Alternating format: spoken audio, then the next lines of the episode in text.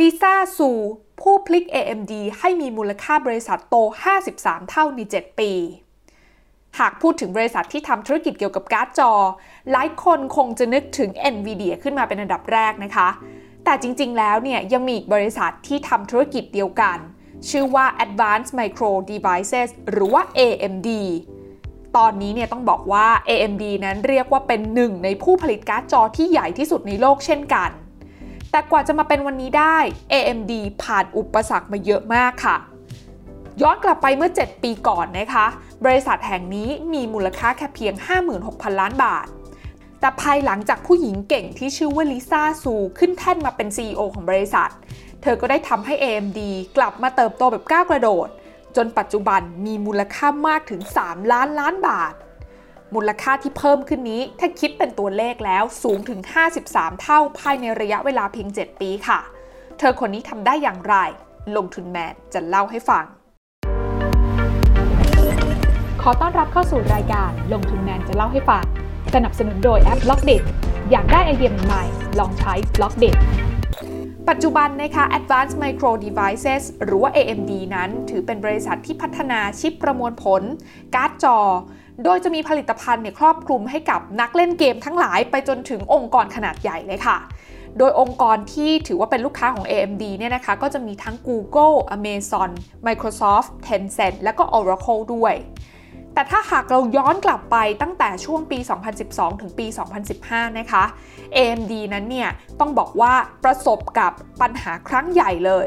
ในช่วงเวลานั้นนะคะรายได้ลดลง แล้วก็ประสบกับผลขาดทุนติดต่อกันยาวนานถึง 4 ปี และนั่นก็ทำให้ในปี 2014 ค่ะ มูลค่าบริษัท AMD นั้นเหลือเพียง 56,000 ล้านบาท และในเวลานั้นเองเนี่ยราคาหุ้นของ AMD ก็ร่วงลงมากว่า 40%ในปีเดียว ย้อนกลับไปในช่วงเวลานั้นนะคะ หลายคนก็น่าจะคาดการณ์กันค่ะว่า AMD นั้นน่าจะกลับเข้ามาแข่งขันได้ยากแล้วแหละ เพราะว่าการเติบโตของ top line ก็ไม่เติบโต ผลประกอบการก็ยังขาดทุนต่อเนื่องด้วยแต่ลิซ่าซูผู้บริหารที่เข้ามารับไม้ต่อขึ้นแท่น CEO ในเวลานั้น กลับไม่ได้คิดแบบที่คนข้างนอกกำลังมอง AMD อยู่ค่ะ ผู้หญิงคนนี้คือใคร ลิซ่าซูเป็นชาวอเมริกันเชื้อสายไต้หวันค่ะ เธอนั้นเกิดที่เมืองไถหนานไต้หวัน แต่ภายหลังเนี่ยเธอก็ย้ายไปอยู่ที่อเมริกา ปัจจุบันเธอก็อายุประมาณ 51 ปีนะคะลิซ่าซูนั้นจบการศึกษาทั้งระดับปริญญาตรี ปริญญาโท และปริญญาเอก ด้านวิศวกรรมไฟฟ้าจาก MIT หลังจากจบการศึกษาในระดับปริญญาเอกเนี่ย เธอก็ได้ร่วมงานกับบริษัทยักษ์ใหญ่มากมาย ไม่ว่าจะเป็น Texas Instruments IBM Freescale Semiconductor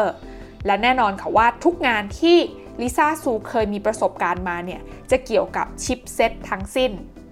จนกระทั่งในปี 2012 นะคะ เธอได้เข้ามารับตำแหน่งรองประธานอาวุโส และผู้จัดการทั่วไปของ AMD ค่ะ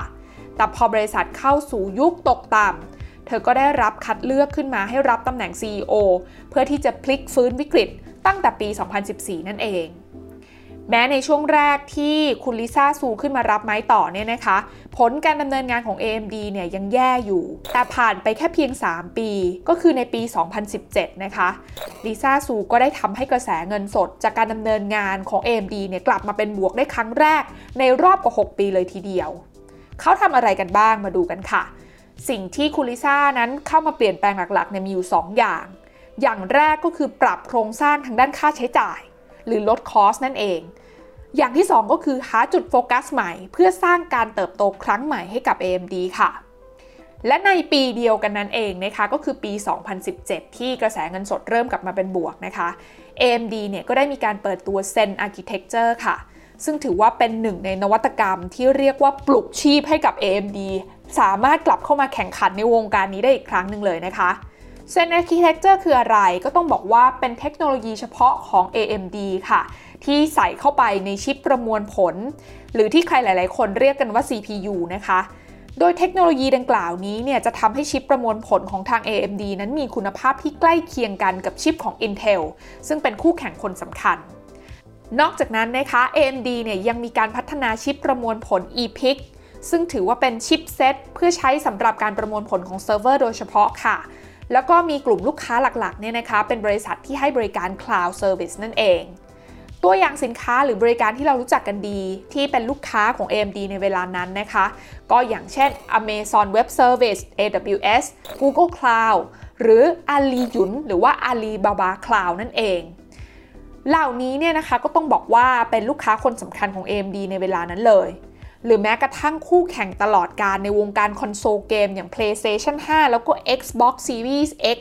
หรือ Series S เนี่ยนะคะ ก็ล้วนแล้วแต่ต้องใช้ทั้ง CPU แล้วก็การ์ดจอของ AMD ทั้งคู่เลย ในขณะที่ตัวของธุรกิจการ์ดจอเองเนี่ยนะคะ นอกจากมีลูกค้าเป็นบริษัทเกมยักษ์ใหญ่แล้วเนี่ยทาง AMD เองก็มีการแตกแบรนด์ที่ชื่อว่า Radeon กับ Radeon Pro ซึ่งก็ถือว่าเป็นคู่แข่งกับ GeForce ของ NVIDIA ที่ต้องบอกว่ากำลังอยู่ใน megatrend ทั้งในเชิงของวงการ gamingแล้วก็ในเชิงของการขายการ์ดจอเพื่อนำไปประมวลผลคริปโตเคอเรนซีนะคะนอกจากจะเปิดตัวสินค้าใหม่มาชนกับคู่แข่งแล้วเนี่ยนะคะ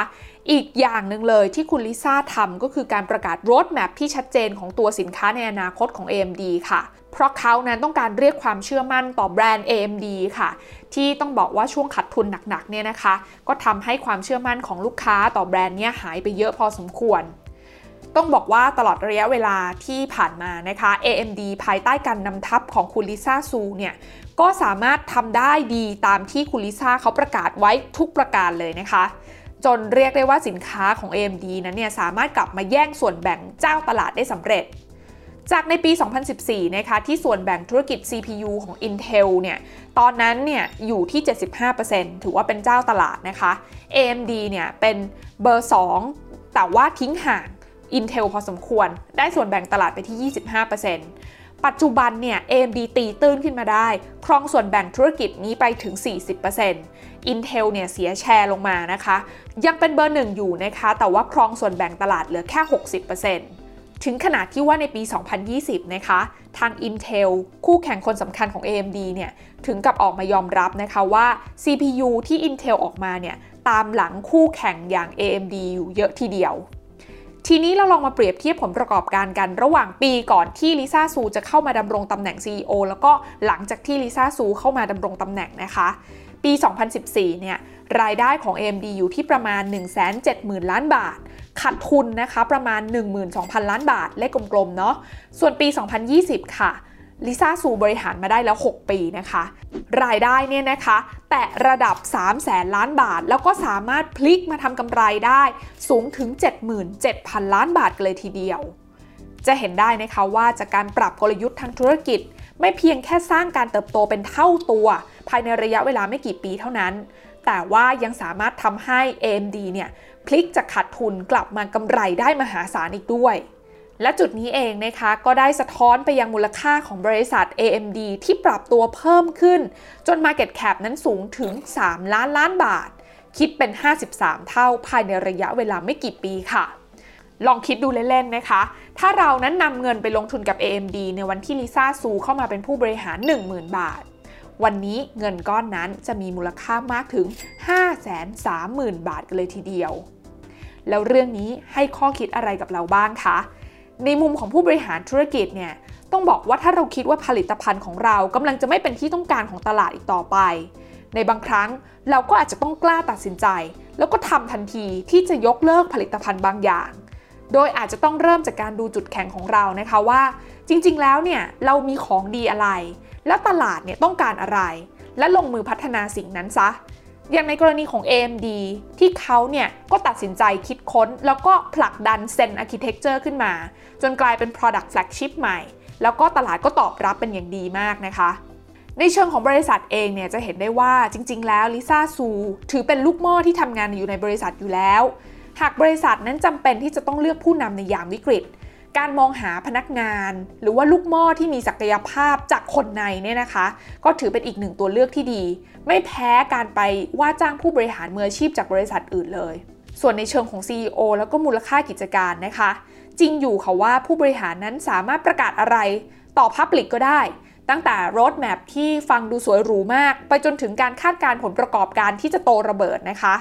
แต่สิ่งสำคัญที่สุดเนี่ยมันจะไม่ใช่ทั้งคำจินตนาการถึงอนาคต และตัวเลขที่ผู้บริหารเนี่ยพยายามนำเสนอให้กับนักลงทุน แต่คนส่วนใหญ่นั้นกำลังจับตามองที่ผลลัพธ์ที่ต้องทำได้จริง ซึ่งสิ่งนี้เนี่ยส่งผลต่อความเชื่อมั่นของทั้งตัวผู้บริโภค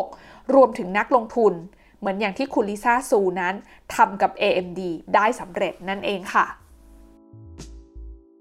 กดติดตามลงทุนแมนพอดแคสต์ได้ทุกช่องทาง ทั้ง Spotify, SoundCloud, Apple Podcast, Podbean และ b l o k d i t